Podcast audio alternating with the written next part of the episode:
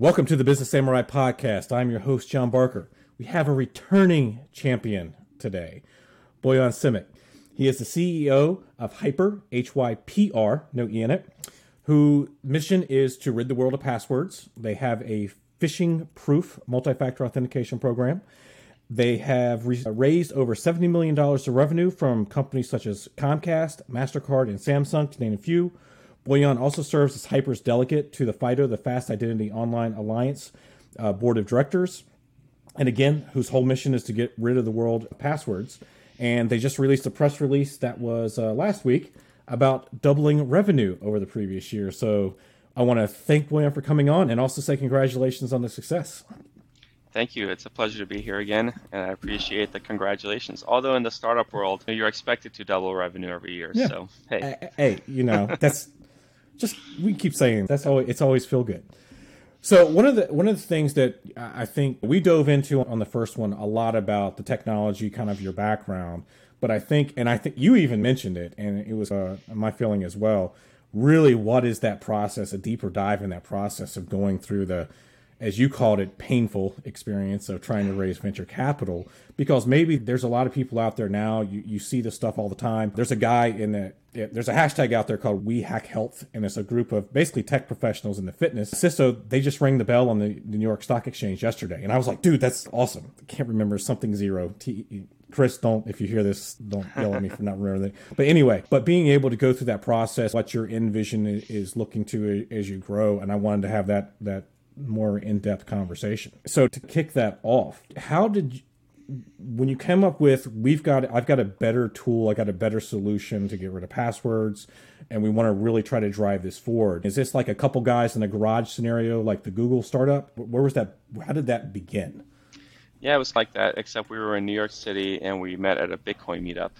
But yeah, it's very similar. But yeah, look, it all starts out with just an idea or talking about a problem statement you know, hey, there's this problem. Ours was, gee, there's a lot of fraud happening out there, and if you look at the least common denominator, it's because of the way that people are authenticating to things. And so from that point on out, you just get a few reasonably intelligent people in the room, but ones that are very stubborn as well and don't like to give up on things, no matter how bleak an outlook might be. And then you, you know, start to build technology and, and you take it step by step and eventually you need more and more capital to keep growing the business. And that's when you go out and you put your hands out to venture capital investors. And uh, hopefully some of them take a bet on you. So with, with you guys what did you have a baseline of a minimal viable product and mvp that you guys got functioning first? Did you did you have some market test a couple of small clients that you were trying to prove the concept before you started getting to that area of going hey we've taken it this far with our small team, but now we really need to ramp up. What what were some of the milestones or checkpoints that you had before even starting going down the VC path? Yeah, so there are like really four T's. That is what we call them in technology or in, in building a company when you're looking to raise capital. The four T's are technology, right? Is the tech good? The second one is traction. What traction do you have with your technology and with your product? The third one is timing is the thing that you have going to make an impact? Is it going to be a viable business in the immediate to short term? And then four is the team. And if you have all four, that's phenomenal. That means you're probably not going to have a very difficult time raising venture capital. If you did have, you know that? Did you know those four T's when you started, or did you learn that? Was not. that a learning? I learned all of those the hard way. Because that sounded um, very polished, and you've done that before. And I'm like, hold on a second. Did you know that going into this? no, actually, and when we first started, we didn't have any of those. Myself and my co-founders were first-time founders, and that immediately takes the team part out of it completely. Not only are we first-time founders, but we also have never really built anything historically of consequence. Mm-hmm. You know, you got a lot of people right now that raise venture capital because they were em- employee 120 at Google or whatever, and they go out and raise money, and that's why you see all these people on LinkedIn, like ex Google, ex Facebook, ex whatever, as part of their fundraising strategy. We didn't have any of that, so the team thing was just completely shot. Timing it was debatable. We were going to people and saying you need, you need to get rid of passwords. And it, while everybody's yeah, passwords are terrible, I don't like passwords, is the timing for adoption in the immediate term. So that was very much debatable whether or not we had that. And I'll tell you right now, at that time, this is circa 2015, we did not have it. So we had to look at traction and technology. And so we went out and we built an MVP and we talked to some potential customers about it. We polished it and then we basically came to the understanding that we want to raise any venture capital money whatsoever, we had to get traction with the technology that we had built. And it wasn't until we did that in a meaningful way that we actually were able to secure funding.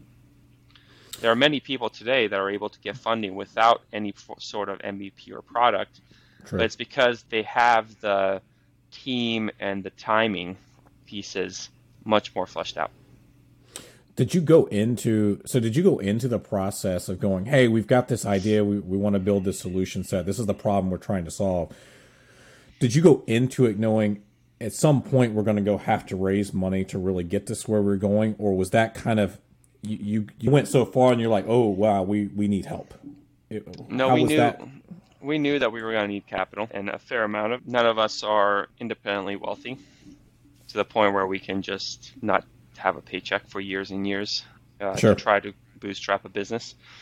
So for us, we always knew that we needed uh, capital. So it was always a race against the clock of okay, when's when are our families and loved ones going to get sick and tired of us draining through our savings account and not paying the bills to the point where we have to pull the parachute and possibly get a real job to so it's that that was always the balance and it's not always the easiest conversation to have with people who depend on you sure.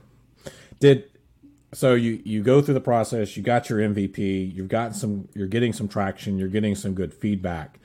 At the point that you said, okay, we think we're good enough to go out there and start doing some outreach. What did that prep work look like when you thought you had you reached that base? In those early days, and this was our first time doing it, you just Google it. What do I do? and, right, and people's blog posts come up and all that type of stuff. And the first thing you do is you put together a pitch deck, and, and in that mm-hmm. pitch deck, you you you should have plenty of market data. You should have plenty of research. We had some of that we some of it we did not. And really, we didn't pick any particular point in time. We just started sending out feelers, crafting different messaging that we thought might resonate with potential investors. And look, these investors, they love talking to founders. They love talking to startups. It's literally their job, right? So any one of them will typically take a meeting with you if what you have is compelling enough and the market is potentially big enough. But that's the easiest part of it. One of the things that, and, and I wish I could find it, I read a book on venture capital probably 10 years ago, and I couldn't find it. I lost it to time. One of the things that I, I remember reading is that they there's there was a balance between the idea, but also the the kind of the founding teams, their personality and their drive. Did you find some of that in the early phases where people were trying to fill you out as a person as much as the business idea that was behind there to see if you had the the drive, the chops, or whatever uh, those intangible characteristics are. Yeah, look, that, that that's critical because the T I mentioned the four T's. T the team is probably the most important one by far. And so that's why a lot of times people raising venture capital with a good team without any sort of product or anything else. It is very rare that a group of people will or a set of founders will raise capital without without a good team. They have to have just overwhelming traction. Like we we have to have we had to have a fairly significant amount of revenue with marquee customers before we were able to raise venture capital because we did not have we were not able to check the team checkbox because we just weren't proven enough. And if you're an investor, uh, venture capital investor, you're looking to invest in a group of people that you think will ultimately grow the business 10, 100 times from what it is today. Mm-hmm. And that just requires experience. So, and I guess going through those, I remember you saying, I believe it was you were rejected 78 times. Yeah. During that process. What, and I remember we briefly touched on it, but when you were, when you would do your pitch, were you getting feedback of going, "Hey, you're missing this," or were they keeping their cards their cards close to the chest to for whatever reason, but for you to be able to iterate your presentation next time or go fill those gaps that you were missing, whether it was in the team or you needed more marquee clients or something like that, were you getting actionable feedback from that process? Yeah, some of them will give you very good feedback. Like the investors that really take the time to understand what you're trying to solve, they will give you really good feedback, uh, even if they choose not to invest in that point in time. But a, a, lot of them will just say, you know, the, the timing is right for this type of solution. Uh, let's talk again next year. That's a very typical response. Or my favorite is, let's stay in touch. We'll see how your quarter finishes, and then maybe we'll have a, another conversation. So the thing is, they will. It is very rare for an investor to just tell you absolutely no. Okay. Because they want to keep their options open with you at all times. But most of them will say, okay, not right now, or let's talk later, and so on and so forth.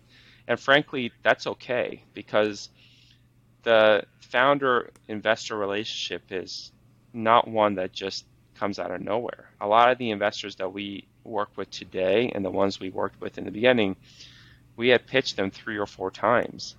We had known them for a year plus by that point.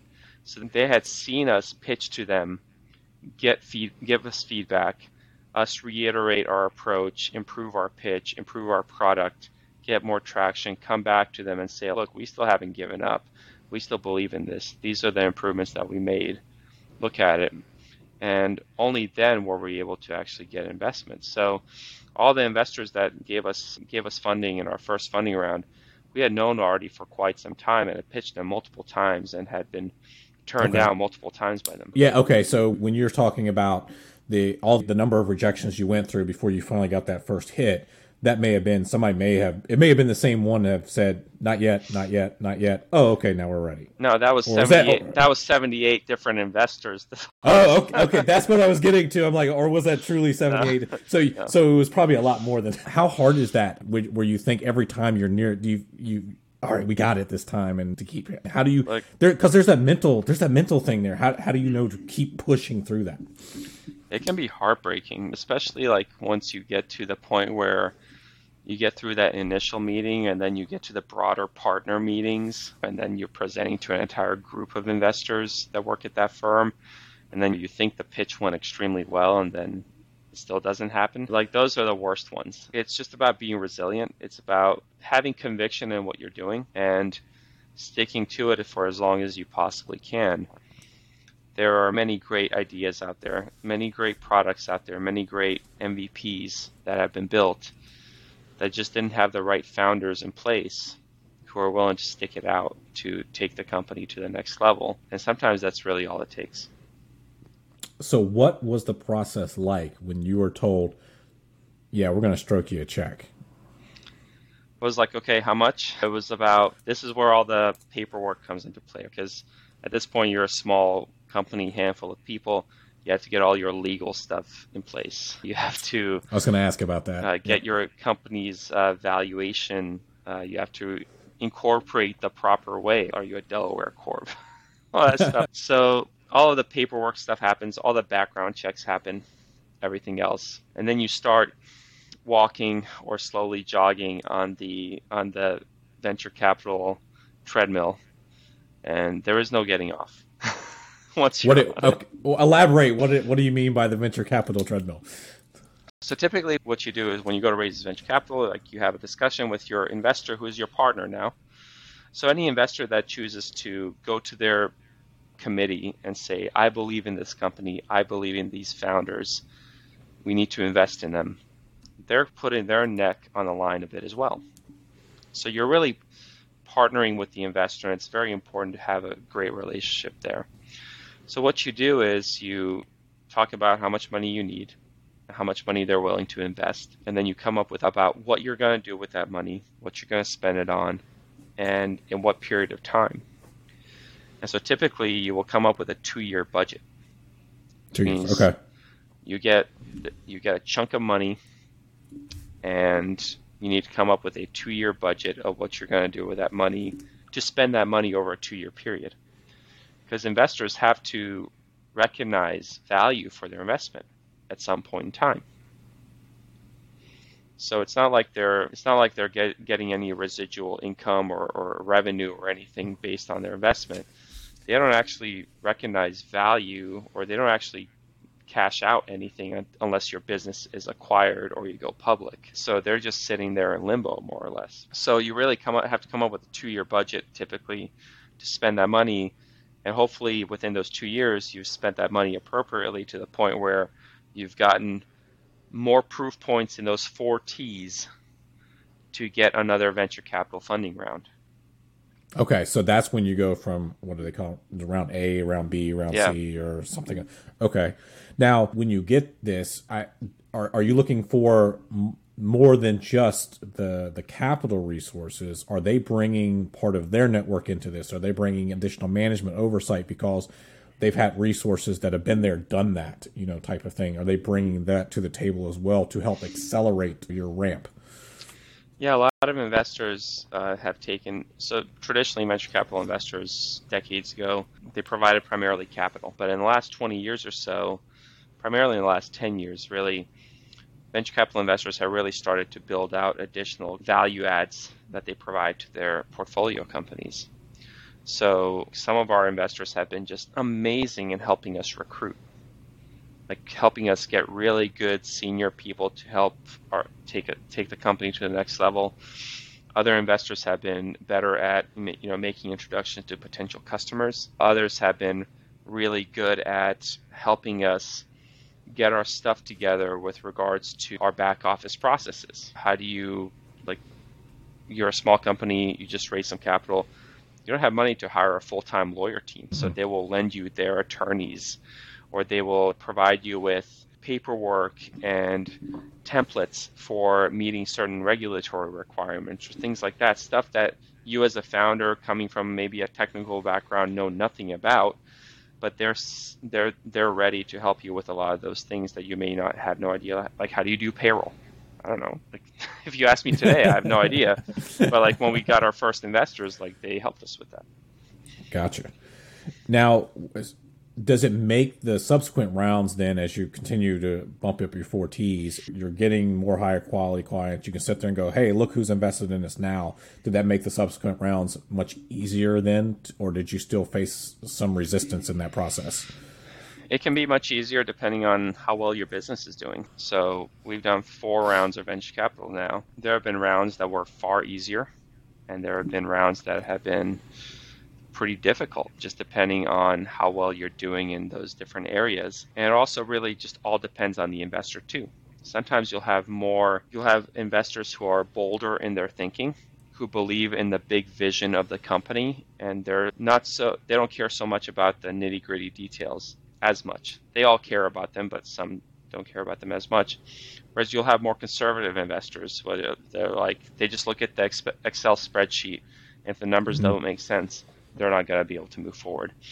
And so it's about finding a balance because sometimes if you just have pie in the sky type of investors, then everything's rosy all the time until it really isn't. And then but they tend to behave differently at that point. Did was there any reshaping when you finally get this you start getting the advisement from your investors reshaping the business model or tweaking a little bit of what you're aiming for target demographics or things of that nature that from where your initial path was where you had to you took a sidestep to go forward in a different path at all or were you able to maintain the initial your original vision before you went the venture capital route yeah it evolves and, and your investors will help you ultimately on figuring out the right go to market strategy if that's what they know how to do. And typically, investors, like with venture capital investors, a lot of people think that like you get a venture capital investors, they come in and they just tell you what to do.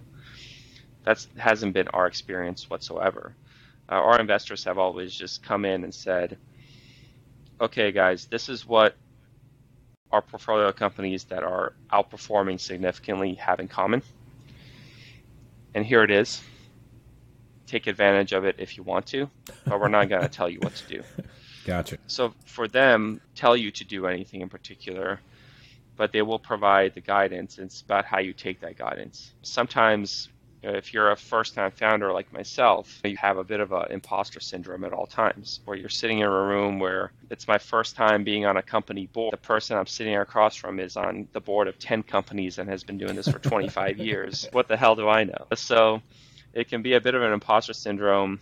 And, but the fact is, you just have to understand that they will never understand your business the way you do. Not that you should take the things that they say or advise with a grain of salt, but just take it as input into making your business better because and they completely understand that. So yes our approach has changed in some regards but the core value of our product and our business still is the same. Since you're going forward just a brief snippet because i've never shared you shared this with you before. I was 22. I was part of a, a, startup that received a eight figure investment after I'd been there for a year and a half, and we knew that was the part of the goal and some stuff was not shared with us. And I had ran entire network operations at this point at this place. And no kidding, we went from Tuesday it was one way, and Wednesday there was like a, an army of new people that just showed up and blew the place apart from where it had been before. And that had just been my own single experience again almost 20 years ago at this point. point and i didn't know if that was across the, the board or, or how that kind of functioned or if it was the here's your thing we're going to be your advisors and and try to help you because obviously they want to return on their investment at some point some future point down the road. Uh, how often do you have to now that you sit there you've got this new partner involved how often uh, do you meet to to have to say here's the checkpoints that we're going on milestone updates or court, like quarterly meetings or annual i don't know yeah, so we have like quarterly board meetings with everybody, and then but I will have as a CEO, I'll have I have touch points with certain board members, some biweekly, others monthly, just to make sure that we stay aligned and we're on the same page. Because the thing that everybody hates is surprises, right? Yeah, so right. you never want to show up to a board meeting and you you unveil something on a slide and people are like, "Whoa, why did you know why didn't you tell me this two months ago? I could have helped you with it." Staying on the same page with investors is critical, but at the same time, kind of understanding when it's too much, because a lot of them truly do want to be helpful, but sometimes they can be too helpful, and and so finding that balance with each investor is different. So I have investors that I talk about the details when we get on the call all the time. And then investors where we talk about more abstract topics. It's just about knowing who can help with what and when, uh, and how to leverage that relationship. Well, you just brought something and just hit me. Do you, so you, you went through different rounds, so you got a ton of different investors in there. Are you meeting with these guys, each one individually, or do you do this in like a, a group, or is there like a group setting where everybody that has a, a piece sits at the table with that? So at the board meetings, everybody comes, and so typically when you when you have a company board, you have board directors and you have board observers. So not every investor is a board director. And so really the observers have an ability to come to the board meetings, ask questions, be part of the conversation. But when it comes to voting on certain things, the directors are the ones who okay. um, do that. And so I, I tend to have regular touch points with all of my directors, and with my observers, they're less frequent. With the way that the, and I don't want to, I'm gonna preface this with, I don't want you to obviously disclose anything that you feel is like a internal company secret type stuff, so we can keep it generic if you want. But what are you've went through this process now? You went through four rounds. What are the return on investment expectations, like time frame? You I, I, stuff I've read is most places are looking for a 10x return because they know not everything is going to be a hit when they're venture capital, so they got to make up for those ones that don't. But what you're having those pitch meetings, you finally get it. Do you have expectations of, hey guys, we, we like what you've got going on. We expect you to either be acquired or go public IPO within a decade or five years or something like that? Do they start putting the parameters around that to get adjusted as you see how the market takes shape?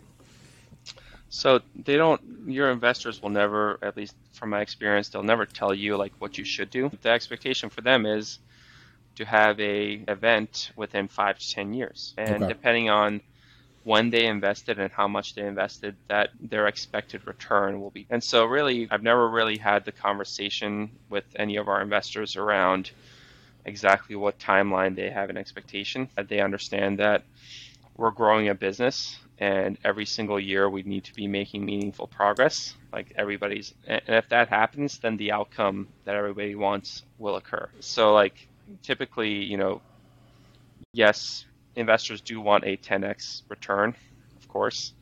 A lot of them are happy with a 3 to 5x, again, depending on how long they have had that capital committed. If you invest in something today and then a year later you get a 3 to 5x return, that's damn good.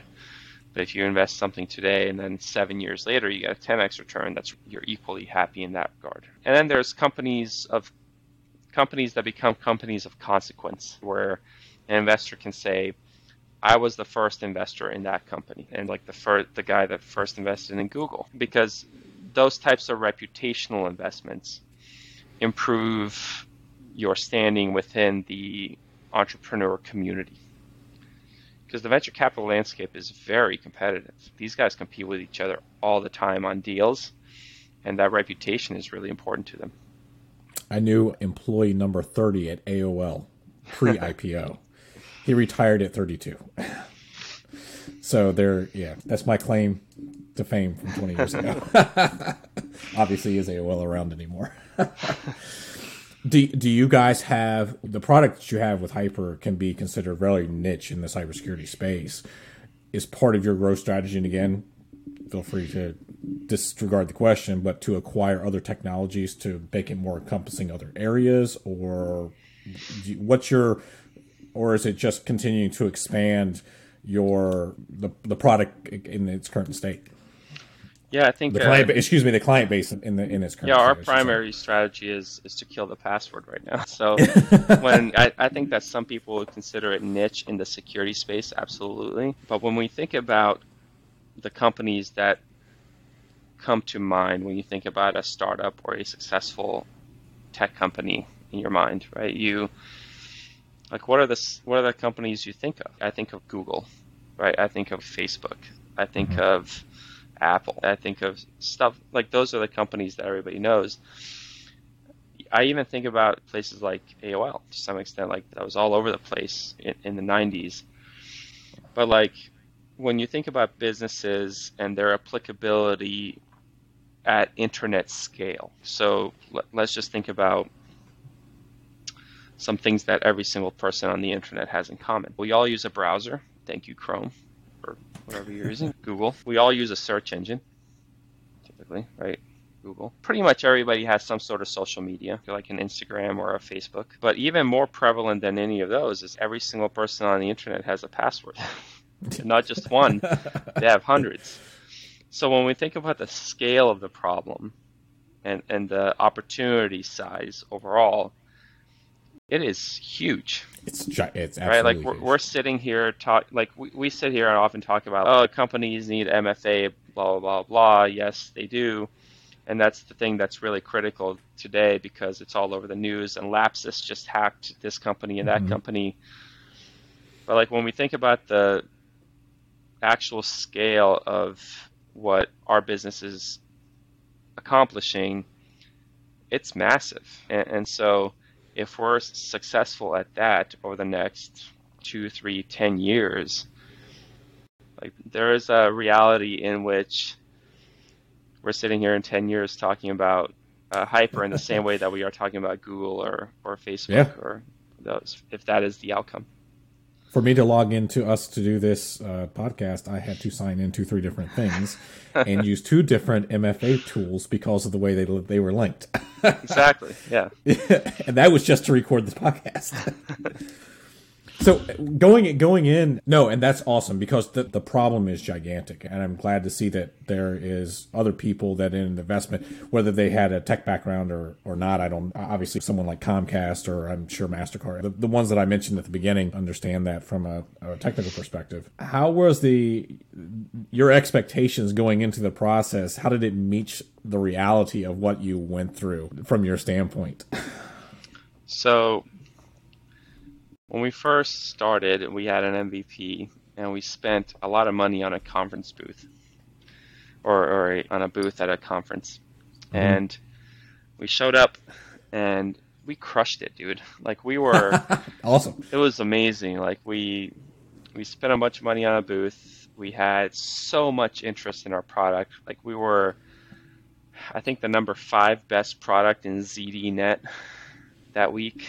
Like we were between Facebook, which was Oculus, and LG. Okay. Like in between them was HYPR. and, uh, and and we were like an eight person company at the time or something and we were like, wow, the venture capital money is just going to come pouring in now. And we and we had a bunch of investors come to our booth, talk to us, take our information, follow up with us after the conference, and we so we found ourselves in this position where after this present after this conference, we had like just a calendar full of meeting invites with investors. And then we started pitching all of them, and they very quickly realized that, you know, we didn't have the team the traction, the timing for the technology. And so reality smacked us in the face really hard, and we had to go and, and really fight and build in order to get the eventual outcome that we wanted. I never, I, I never hit me to ask this in the beginning. When you, how long was the time period from your like your first pitch to an investor till you got that first yes? Are you talking? Was that like a year's like thing? 18, like six? It was like eighteen months. Okay. Yeah, which was about. Was that 18 months 15 longer months than longer than we thought. okay. that was close. yeah. So the thing about venture capital is it always takes twice as long as you think it will. And then how long you talked about was that we're having a circular conversation then. You get your yes so how long is the process from yes to, till you see that you can execute on funds in the account based on the budget that you created? Is that like a lengthy process as well, or is that? Yeah, it's just, okay. That's why I didn't know how long short. the legal process comes in there, and and when somebody says that, I imagine they, I didn't know if this is like a Shark Tank thing, and Mark Cuban says, "Here's the check," and right there, no. see the lawyers off the off screen. no, it, and it's not like Shark Tank whatsoever. And, and, so maybe that's part of the reason we were so naive in our approach because we all watched Shark Tank too. But yeah, look in, in venture capital and in technology in particular, sales is or, or businesses are expected to have very fast growth, and that's investors want to invest in high growth companies. Otherwise, they would just say if you want to have a business that grows incrementally and you want to, you know, take your time with it, just go to a bank and get a loan. that's that's the alternative. Gotcha. So let's. I want to get you. To, I'll get you to summarize a little bit of what we've talked about. For anybody that's that's sitting there, they've got their idea. They're sitting at their home in their basement doing this. What would you say are like the, the top five do's and don'ts prior to going out there to be successful and minimize the rejections of looking for outside capital? Top five do's or and don'ts. Or how many ever? Yeah. Okay, yeah. so one, so do's for me are make sure you have a team that you can trust and is in it to win it for the long term. Because as I mentioned earlier, you'll need um, a lot of these investors. You'll meet them several times, and you want to make sure you're meeting with them with the same group of people. Two is obsess over talking to your customers or your potential customers, sharing their stories and being able to articulate how you're solving these problems for them is the most important thing. Three, bring as much objective data as you possibly can into any. So, market analysis, trends, research, numbers, reports, stats, all of this stuff is really important to build credibility with your potential audience. Uh, four, practice the pitch and presenting and just be extremely confident in your approach. Because an investor will say, I don't think this will work just your face. And you have to be bold and confident and say, yes, it will work, and this is exactly why. Even if they are a multi-billionaire, multi-billionaire who has backed 50 companies. Right? One of my favorite things just on the internet is I think it's Bessemer's anti-portfolio, where on their website they have a list of companies that they have turned down previous and exactly what they told to the founders in their rejection letter. And they have Google and Facebook and like all this stuff on there of when they rejected them and why they rejected, which is really interesting to see. And then I guess five would be I guess I should do a don't. Don't assume that what you're doing is a great fit for every investor that you see. Some investors are just not the right fit for your space. Some investors are just not the right fit for your culture. Like myself and my co founders, we live in New York City. We behave a certain way. We have a certain attitude and certain way that we approach things. It is not too similar. It is not very similar to the way that people do things on the West Coast, which is why today most of our investors are on the East Coast for that reason. And so it's just a somewhat of a cultural and you know cultural difference as well. So it's about finding the right fit, not just from a, a partnership perspective on the money side, but also on, on just the relationship side. That's really critical. Are you meeting with the people uh, uh, that are actually technically competent from somebody's investor's team that understands exactly the problem you're solving, or is this more of a business type person that gets it theoretically? So, if the business type person gets it, then they will typically invite experts that are either advisors to them or work with them directly to vet what you're saying from a yeah try to poke holes in your technology basically i was wondering yeah what's the thing if you can explain it to a five year old or something like that?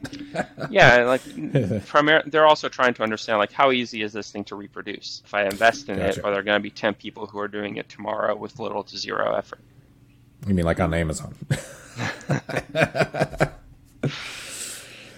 the, well, awesome. I, I, appreciate the the time and the deeper dive in this. I think there's a lot of people that find that fascinating because you see the stuff all the time in the news that hey, this company they're going through multiple rounds, or again, like the company I saw that you know, don't really don't really know him, but I'm aware of that went IPO yesterday or rang the bell. They were actually on the New York Stock Exchange and rang the bell. And it's what is what are those early phases to, to start getting you on that path where the next thing I know, I'm going to see you on the New York Stock Exchange ringing the bell or Nasdaq or whatever the future the path is. And I'm going to go, hold up, I know him. yeah, I'm looking forward to that day. Yeah. No, that'd be awesome. Uh, best place to still reach out for you is LinkedIn. Yeah, absolutely. I'm on there. Uh, sometimes too much, but yes. I'm guilty of guilty of that as well. Again, appreciate the time. This is this has been awesome, and I'll make sure to have all the links in the show notes for everyone. Thanks, Thank you, John. Pleasure.